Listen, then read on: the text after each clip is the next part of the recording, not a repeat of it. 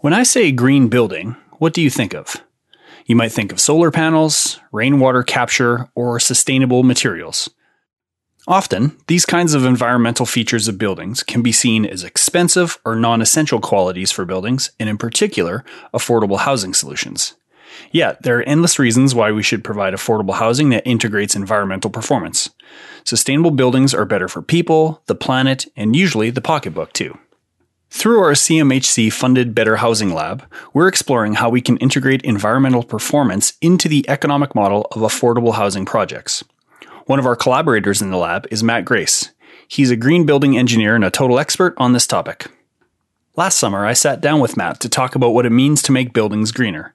And today, we're going to rerun that chat that I had with him back in 2019 in the before times when we could actually sit in a room together.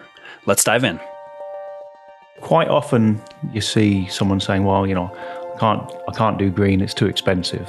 It doesn't make any sense to me." There's some element of green building that resonates with every single person and every single project. I'm John Lewis, and you're listening to 360 Degree City, a podcast where we talk to people who are working to make cities better. Our hope is that after each episode, you'll start to see your own city from a slightly different angle. 360 Degree City is brought to you by the team at Intelligent Futures. We're a team of versatile urban problem solvers, and our aim is to figure out better ways of living together. According to the Canada Green Building Council, buildings generate up to 35% of all greenhouse gases. 35% of landfill waste comes from construction and demolition activities, and up to 70% of municipal water is consumed in and around buildings.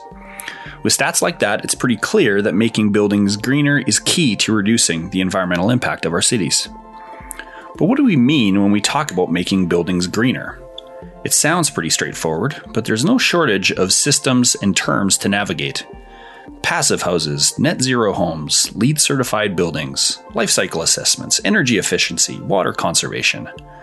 And although the technical elements of going green are incredibly important, our guest today suggests that the definition of a green building is personal and individualized. I'm Matt Grace. I'm the managing principal of Integral Group here in Calgary, and I'm a green building engineer.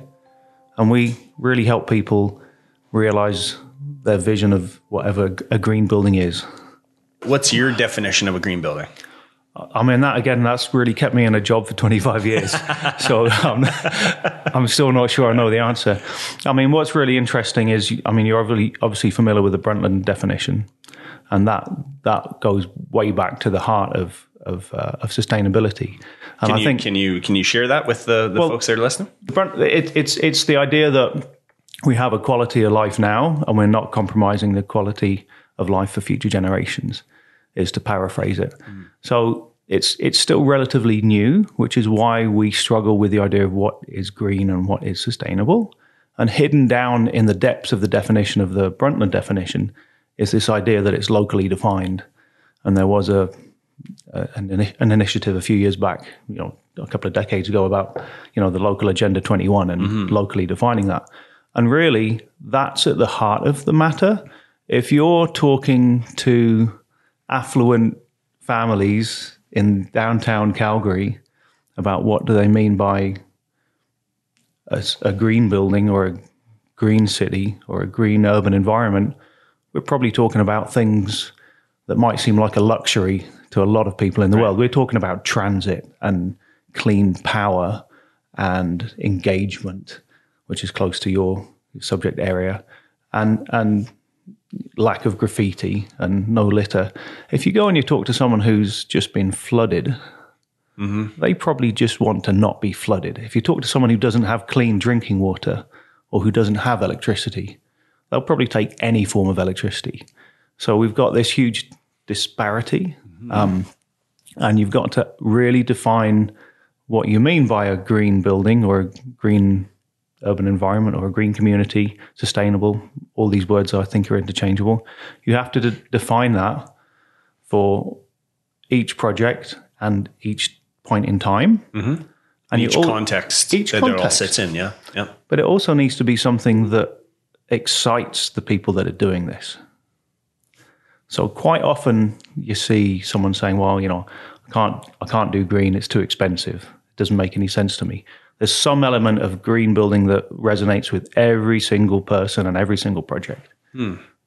And so, so what I'm hearing from you is that there's a, um, you're not a purist, I guess. Like this is a specific definition, and unless it meets this, it fails. You're talking about a lot of different factors that contribute to it. Right. Yeah. So I I I don't know what's important to you in terms of green buildings uh, because I don't know what your value base is. I don't know what your budget is. I don't know what your your history with different elements are. So so for me, I recently moved house and I'm I'm in Hillhurst now. Mm-hmm. Um, we're neighbors.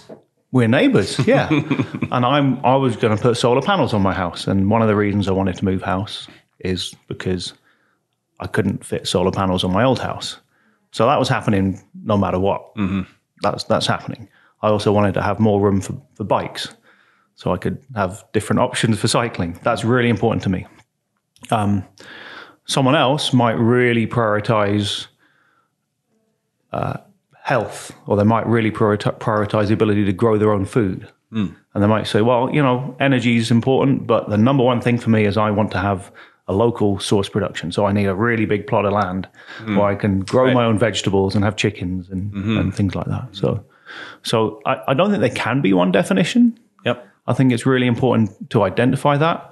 Otherwise, we're going to end up spinning our wheels a lot Yeah, yeah. going down paths that don't actually make any sense to the people we're working with. Yeah, for sure. And so that that's that's really helpful because I think oftentimes when people talk about green buildings, they just talk about the technical performance of a building envelope, if you will, right? And so Absolutely. what you just described is very, Yeah. very, very different. Not very different. It would include that, Yeah. but there's a much broader consideration for the people in it and how they want to live their lives. Absolutely. I mean, one of my favorite analogies to the, the the green building certification schemes. There are lots out there. You know, there's LEED and there's Built Green and there's the Living Building Challenge. Talk about that a little bit in in a moment, maybe. And one of my one of my analogies that I quite like is um, if you go to university or you go to college and you spend three years studying something that you're not really interested in, it doesn't seem like good use of your time. so if you decide you're going to build a community or you're going to build a new new project, new building, and you decide to certify it against a rating system that doesn't provide any value to you, that doesn't resonate with your values, hmm. it's probably going to feel a bit hollow. Hmm. Right. Right. So, you know, if you're not interested in, in ancient history, don't go and spend three years studying ancient history. Find the thing that gets you excited. So, um, we really saw that um, with the, the Calgary Zoo project. The Calgary Zoo had an exhibit space modified to welcome the giant pandas for spring of 2018. Matt and his team built the exhibit to accommodate the pandas' specific needs while ensuring it was able to transition to the next species home in a few years. which got officially Living Building Challenge Petal certification, and that was a really exciting journey because it was for the for the Panda Passage for the giant pandas. Yeah. It's a cool project because it's we did the first in Alberta to achieve that designation, and it's pandas, so it's good. and I got to go to the zoo for My work. daughter is excited about that. Oh, it's thank- great. Thank you on her behalf. Oh, no problem. And the pandas love it. And and we looked at different options, and it was we started looking at it early, and we found the Living Building Challenge really did resonate with the zoo because it's all about um, regeneration and not. It's not about eliminating some of the toxic ma- ma- materials. It's about eliminating all of the toxic materials. And it really it was it really got the the whole team excited. And once that commitment was made, it really helped the project achieve something that they're very proud of, and it made the space better. Yeah. So it was a bit more work, but the value. But it felt less like work because people Yeah. were committed to it. Yeah, Yeah. And Okay. everybody got on board with it. Yeah. So if we take a step back or a hundred steps back, um, why why are green buildings important to the world today? Oh, well, that is that is a very good question, John. Um, how long do we have? So there's there's kind of technical reasons and there's very personal reasons as well. When you look at everything from the IPCC, IPCC stands for the Intergovernmental Panel on Climate Change. The IPCC is the United Nations body for assessing the science related to climate change and was created to provide policymakers with consistent scientific assessments on the issue. Or from the um, McKinsey study that looked at how we can start to reduce our carbon emissions, the built environment sector is consistently up there as the biggest contribution of greenhouse gas emissions. Studies vary, and by country by country it varies. It's usually in the in the around about half. I mean, I've seen mm-hmm. some saying as low as thirty five, some saying as low as over sixty. But the built environment is such a big part of of our environmental footprint that we we have to tackle that. Mm-hmm. So, from a from a health point of view as well, most of us spend about ninety percent of our time inside. So, if we're putting something just slightly toxic inside, or if the, the air quality is not quite right, or if there's some contaminant entering our drinking water, for example, or our seating arrangement is causing us just that little bit of eye strain. If you go and you spend eight hours sitting at your desk, yeah. and it's just something not quite right there, and you multiply that by how many hours most Build, people that work, up over time pretty quickly. You're yeah. not going to feel good. Yeah, yeah. The other side of things is that we're really bad at building things. it should be easy and there's there's two sides to that. One is one is um, we tend to just do what we did the last time, and when we start to design a, a, a building or a new community, we tend to pull out as an as an industry, we tend to pull out the last set of plans that we had, and say, well, what can we improve? And we very rarely say, well, let's have a high performance building, let's have a healthy building, let's have a building that starts to contribute mm-hmm. to healing the planet we're very reluctant to do that because it's scary. Mm. And then once the once the buildings are finished and turned over, we're actually terrible at maintaining them. And I think everybody realizes, everybody's under the impression that buildings are simple. But they're not. They're dynamic structures that have moving parts, that have interactions with the people inside them, have interactions with the weather, have interactions with the climate. And unless you felt competent, you probably wouldn't lift the hood of your car and start tinkering with the controls and unplugging the engine management system and saying, "Sure, I'll reset this. I'll, I'll re, I'll, con- I think I'll connect that pipe over there instead." When as you go in any building that's been up for more than a year, you're going to start to find some examples of jerry rigging. Mm. Mm you know, doors propped open when they shouldn't be, ceiling tiles popped open, controls misset, wires just pulled out, broom handles in the HVAC ductwork, all sorts of stuff. And we all think we know better than the original designers of the building. So there's there's there's really two sides of it. I mean, the rate of renewal of our built environment is is minimal. You know, it's a couple of percent a year. So we're not going to get to like a greener building stock by just tackling the new buildings. Right. We have to do that. Yeah, yeah. And that's probably easier. Mm-hmm. But the impact we can have on the on the existing buildings and the impact they do have on our on our health, because nobody's really checking that. That that's huge, mm-hmm. and that's not really being tackled in any meaningful way. Yeah, for sure. And it's and it's relatively easy to if you're starting from zero to plan for it and build more efficiencies in this yeah. in building and things. But it's I think I can't remember where I saw it, but it's something like you know if you project out 30 years, all of the buildings that will exist in 30 years, 80 or 90% of them exist today. Absolutely. And just to your point of, yeah. Of the regeneration just yeah. isn't happening. So, yeah. So, so the, you know, the big untapped potential for making our built environment better, it's not the likes of me. It's not the likes of you, John. It's actually the plumber you call up. Yeah. And it's the, the, the drywall guy you call mm-hmm. up and it's the electrician you call up. You say, mm-hmm. yeah, I just, I just need to have a light fixture replaced or a, fan installed. Mm-hmm. It's those people that come in and say, "Well, hang on a minute. Um, is there something else that we can do to make your your building better?"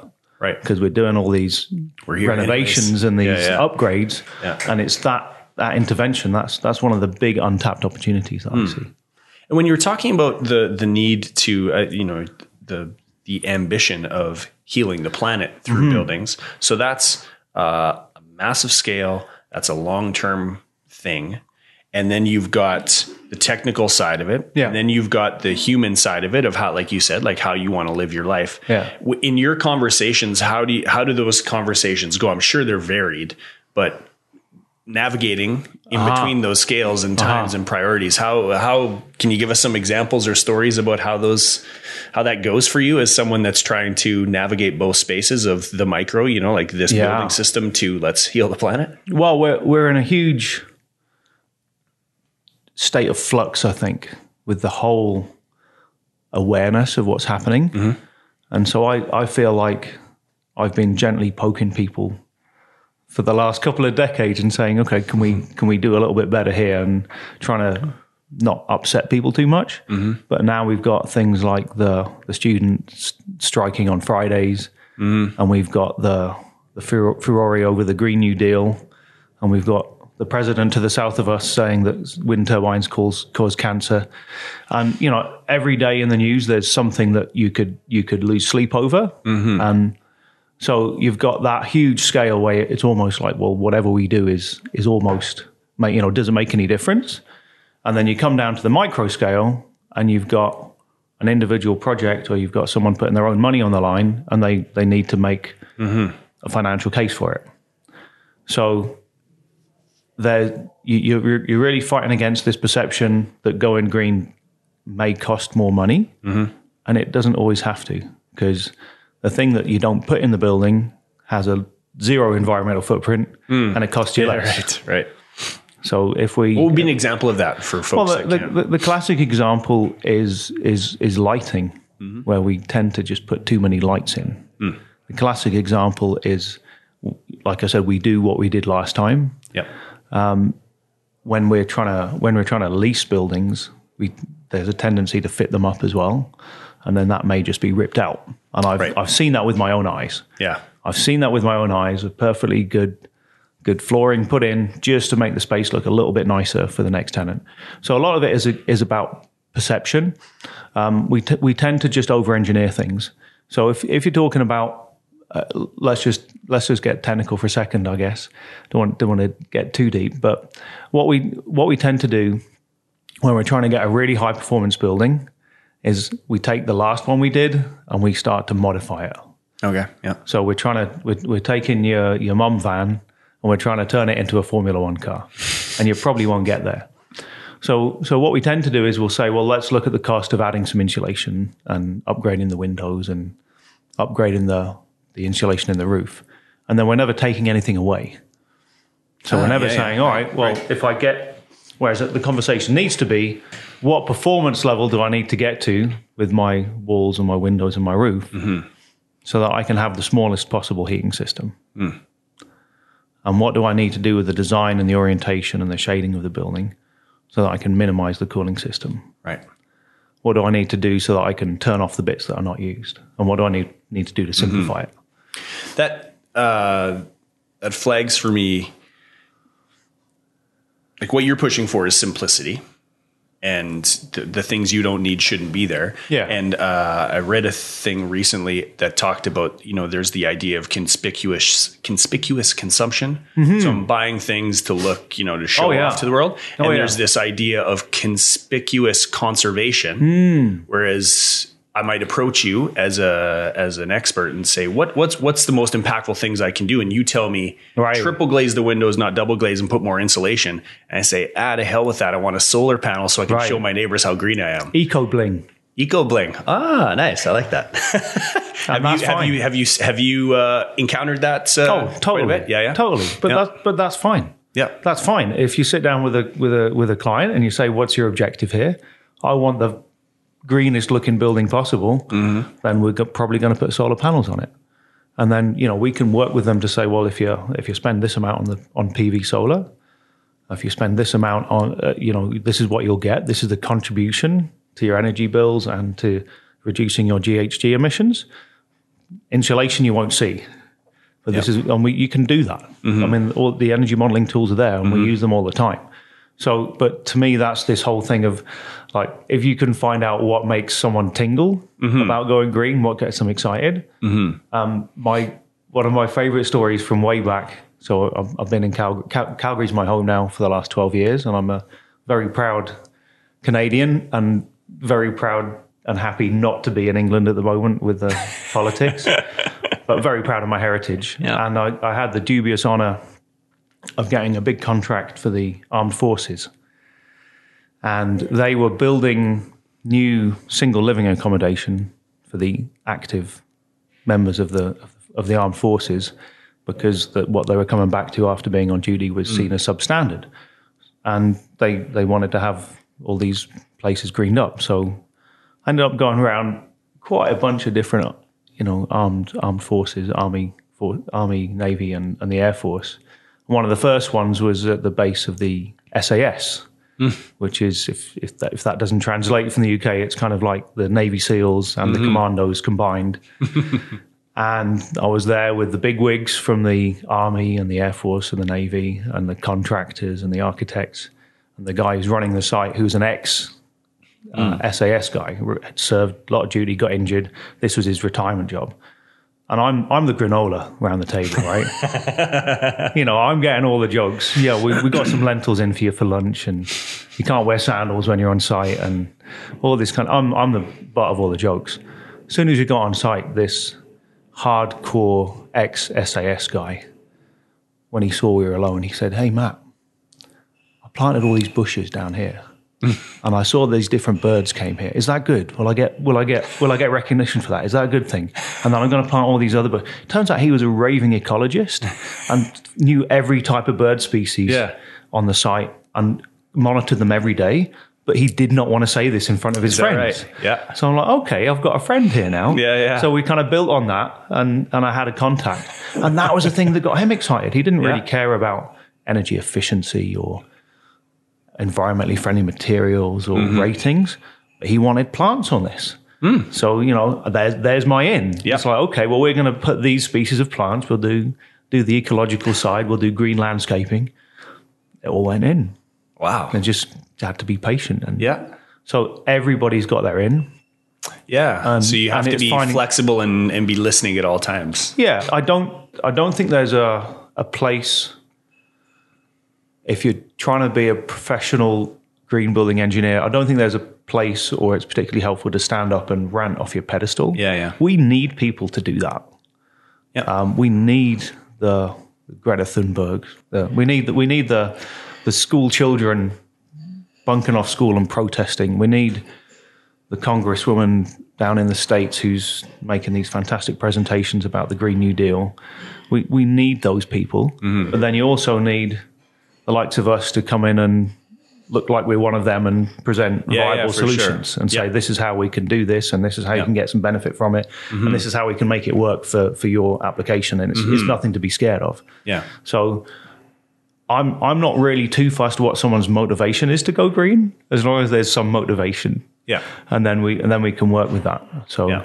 so if you if you put yourself in an adversarial position and you say, well, un- unless you're going to be the greenest of green, it doesn't make any difference, and Yeah. Yeah. you, you're going to end up putting people lose off. some people. Yeah. So that that was kind of my my personal decision was to try and help move any type of building or any type of project or any type of built environment as green as they wanted to go, and obviously push them as far as I think I could. Mm-hmm. Yeah. But take the approach of getting on the inside rather than screaming from the Mm-hmm. outside. yeah. Yeah. We talk about that often in terms of that there's a spectrum of action. Yeah. And uh, the most helpful thing it probably is to know and be comfortable with where you are on that Yeah. and to not discount the Absolutely. the, the folks that are evangelical about it Yeah. and the and the folks that are just doing things uh, you know on the side in the shadows like your your friend at the at the forces base That's fine as well. you know like it all it requires all of it My, just the, to the, the, understand chal- that the challenge I really do have is that I think we are basically, but by and large, behaving quite stupidly. yeah yeah and we we can change though. What's interesting for me is that you you wouldn't dr- dream of being silent if you saw a friend smoking with their children in the back of the car. You wouldn't dream of not speaking up if you saw a friend driving without a seatbelt. yeah But we still will be silent if we see someone idling their car at the side of the road when they're not mm-hmm. going anywhere. yeah We'll still be silent if we know a friend or a neighbor is driving three blocks to the shops when they don't need to. yeah So it's almost like we need to elevate that conversation that we have successfully applied to things things like you know littering and smoking yeah, in front sure. of children, For sure. and we need to apply that to kind of a wider Yep. impact of Yeah. why why you why you behaving in a way that is that is negatively impacting Mm-hmm. The, the planet. So it's almost like we need to elevate that consciousness Yeah, where it's okay. So one of one of the games I do like to play is if I'm not in a hurry and I see someone drop litter in front of me, I'll pick it up. And I tap them on the shoulder and I say, Excuse me, you've dropped something. I didn't know if it was important. And it's, it's fantastic. You know, I, I only do it if I'm in the right mood, but it, it's very entertaining and I'd encourage you that you try it. S- smokers are the worst. Yeah. Yeah. They're like, oh, there's a garbage can over there. Would you like me to put it? The look on their face is terrible. Yeah. Yeah. It's it's it's it's hilarious. um, and I, you know, I do it with a smile, and having having the the plumbing English accent probably helps. And I, uh, so so we almost need to get to that mindset where we're saying, oh, you know, it's okay to walk up Mm-hmm. to someone and say, do you mind not idling your car outside my house? Do you mind Yeah. Yeah. what's going on here? Yeah, it's it's this combination of um, actual facts and knowledge, so Yeah. people are aware of it. Because sometimes that's not the case, and then storytelling and impact, and then behavior change, and Yeah. there's all kinds of things. When we were we were working on the environmental master plan in Banff, we were talking about idling, and that's in the plan eventually. Um, and folks that we talked to, they're like, "Well, in the middle of the winter when it's minus thirty degrees Celsius." I need to warm up my car. And then so we're like, well, there's actually all kinds of studies that show 30 seconds is all the modern engine Exactly. needs. You're actually doing damage if you Yeah. leave it there for 15 minutes. Yeah. What you're doing is making yourself more comfortable Right. inside, but the the engine doesn't need it. And so don't and oh, Yeah. like people legitimately we talked to didn't know that. Yeah. And so it's like, oh, okay, now I know. Thank you. And so you try and get those things called and that and that's very there. relevant. So if Yeah. if someone suffers extreme pain in the cold, Yep. then maybe that's okay. Yep. And that's that what you've encapsulated there, John, is a really one of the nice challenges when Mm. you come to come to the whole world of green buildings. Mm-hmm. If you're going to have a green building, a sustainable building, you're trying to balance consumption against what the building's trying to do. So it, if if someone needs a particular amount of light because they're maybe they're a bit older, maybe they're doing detailed work, Yeah. you could save energy. You could turn the lights off, but if they can't function, Yeah. Right. then it's not a, a green building. I, I worked with a brilliant guy when I was at the building research establishment, and he talked a lot about fitness for purpose. Fitness for purpose. Fitness for purpose, Yeah. and that's absolutely huge Yeah. in the ho- and everything to do with sustainability. Mm-hmm. If something's not doing the job it's intended to, it's not fit for purpose Right. and it's not going to be sustainable. Hmm. So if we, our guilty secret is uh, I bought John a coffee and I forgot my travel mug, so we're both using disposable mugs here.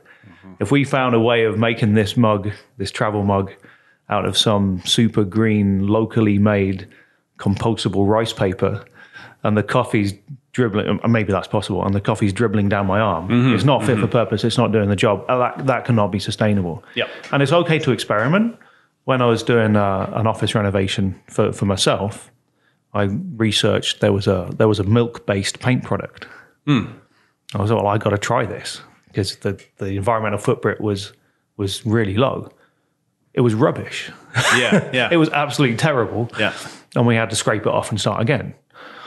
Um, and I was fine to test it out because Sure. you know it was it was it was out of my budget and that was fine. Yeah. Um, But that's another thing that we need to, to look at is is we can put in products, but they have to be doing the intended job. And that's something you need to bear in mind. So, you know, if if someone's driving a larger vehicle, maybe they need that larger vehicle for what they're doing. So so go, I, in my in my opinion, you know, going green is not about taking away, it's about finding the the optimum way of achieving what you need to do. In your opinion, is there a particular city, country, jurisdiction that's really doing uh, the best or that's exemplary in green buildings, encouraging, executing, thinking about them? I mean, the two cities I've lived in most are London in England and Calgary. Uh, and the idea the, every every city is a is a living and dynamic organism by by nature. It has to be. Yep. And we kind of touched on the the individual choices. I mean, Calgary is actually has been a real leader in green buildings. It was, I think, the first in North America to have a, a formal green building certification process. Um, we, we we buy all our green power for the for the transit from the from comes from all the, the, the wind turbines down in Pincher Creek. Um, but I would kind of almost come back to that earlier conversation. So uh, I think it's a, a more micro scale on what makes a, a city kind of green and and, li- and livable. Yep. It depends on your individual choices and what ha- what's happening in the wider city is important and it does get you excited but it's those individual it's your daily boring routines that makes a city green or Yeah, not yeah. so you can live in in a really big urban sprawl, but if you if your daily routine is walking to the ice cream shop every day and walking to the park with your, with your kids, and you can do that, then you can live a very green lifestyle. Mm-hmm. So I th- I think I think we tend to look at it on too big a scale when we're saying what is a city green? Is it livable? Is it sustainable? Okay. I think it comes down to what can that individual do and how can you do your boring, mundane stuff on a day to day basis. Okay. And that's where it comes down to the individual lifestyles. So if you're living right in the middle of a of a city with lots of green buildings, but you're riding three hours on a transit every day, which happens. Mm-hmm. So I, I was just down a couple of weeks ago at, uh, at the, a conference at Berkeley. I always say, I always say that wrong. I always try to say that in a very English accent. Berkeley, I have to say it right. On the Centre of the Built Environment, and they've got they they've got huge environmental achievements as a city. Mm-hmm. They've got very stringent goals. They've got real uh, advanced approach to to greening up buildings. You talk to a lot of the people kind of in the in the twenties in that that generation. They're all coming out from miles away because they can't afford to live in the downtown. Okay. Yep. Yep. So sure, they're working in the downtown, but then they have to live out in the burbs, or and people are driving and driving and mm-hmm. driving mm-hmm. down eight lane highways because they can't afford to live near where they work. So that's on the face of it a very sustainable city, but for the individuals, I'm wondering what their lives are like. Yeah. Having just right. being a visitor there. yeah. Right. So so so for me, it's about what that individual person or the what that family, what that that you know block level community is experiencing. Can you position yourself where you can execute most of your tasks without unnecessary consumption? Yeah. Yeah. Okay. So It's a great non-answer. great non-answer. Sure, I specialize in those. I'm just messing with you. That's all right. No, I, I, I think it, it's it's um, yeah. I appreciate the the because oftentimes when folks are specialists, and maybe it's the fact that you're a specialist generalist, I'm as a, you described, I'm a specialist generalist. um, the fact that context gets ignored Context gets ignored. when you're the more you specialize. So that's a refreshing approach that you understand the context that these buildings that you work on I mean, the whole exist in. what we didn't talk about is the whole idea of net zero buildings. Yeah. We haven't even touched on that, which we should have done. So we, we have to work this in. So the way the whole industry is, is going, and it has to go, is towards net zero buildings. Explain what that is. Even that has different definitions. Yeah. There's there's an official certification from the Green Building Council of Canada, which which has a very precise definition of a of a net zero energy building, net zero carbon building. The the broadest definition is a building that generates as much energy as it consumes over a year. What's interesting, if you go down south of the border and you say net zero, they usually interpret that as meaning net zero energy, net zero water, net zero waste, Oh. all three. So again, it's local mm-hmm. context. So we can, there, there are no technological barriers to having a building that is net zero energy. So we can have buildings that don't consume any energy. The context is if I take that building and I put it in the middle of nowhere, I'm having people travel by single occupancy vehicle, Right. or it doesn't get used, it doesn't get occupied, then it, it comes back to this idea of fit for purpose. It's not fit for purpose. So that's why it's so contextual for me. Mm-hmm. There's a lot of very good buildings, but they're they're not set in that urban context. Yeah. Right. So they're not adding to the urban fabric. They're not adding to the concept of a living city. Yeah, yeah, for sure. Yeah, and I think that's that's a that's the perfect example, right? You could have a LEED platinum, or you could have a Yeah. net zero, and if it's in the middle of a place that doesn't have transit and it's only Yeah. no no other uses around it, say it's an office building, Yeah. nothing, and you ha- everyone drives to and from, and Yeah. yeah, yeah, and it kind of defeats the global purpose. I mean, LEED LEED has actually addressed that very nicely, and and everybody loves to hate LEED, but it has changed the construction industry for the better. Hmm. Things that are now standard practice in terms of green performance that weren't ten years ago have changed because of LEED. But but there is actually quite a strong emphasis on on the location side of Right, LEED. So right. to achieve LEED LEED gold on a on an industrial park is a really tough achievement to achieve LEED gold on a gold on a downtown recreational facility, it's not quite so challenging. Yeah, yeah, So it actually does quite a good job of recognizing that. Yeah. The importance of the location and the density and the urban yeah, fabric. right. Uh, okay, so I'll ask you one final question that we ask everybody. Okay. Uh, can you tell me a city that you love and why you love it? Oh, I love Calgary. Why do you love it? I love Calgary because it's it can be whatever you want in Calgary. you you can make what you want of it. So for me, I live and work downtown. I bike to almost all my meetings. It's clean. It's got fantastic parks.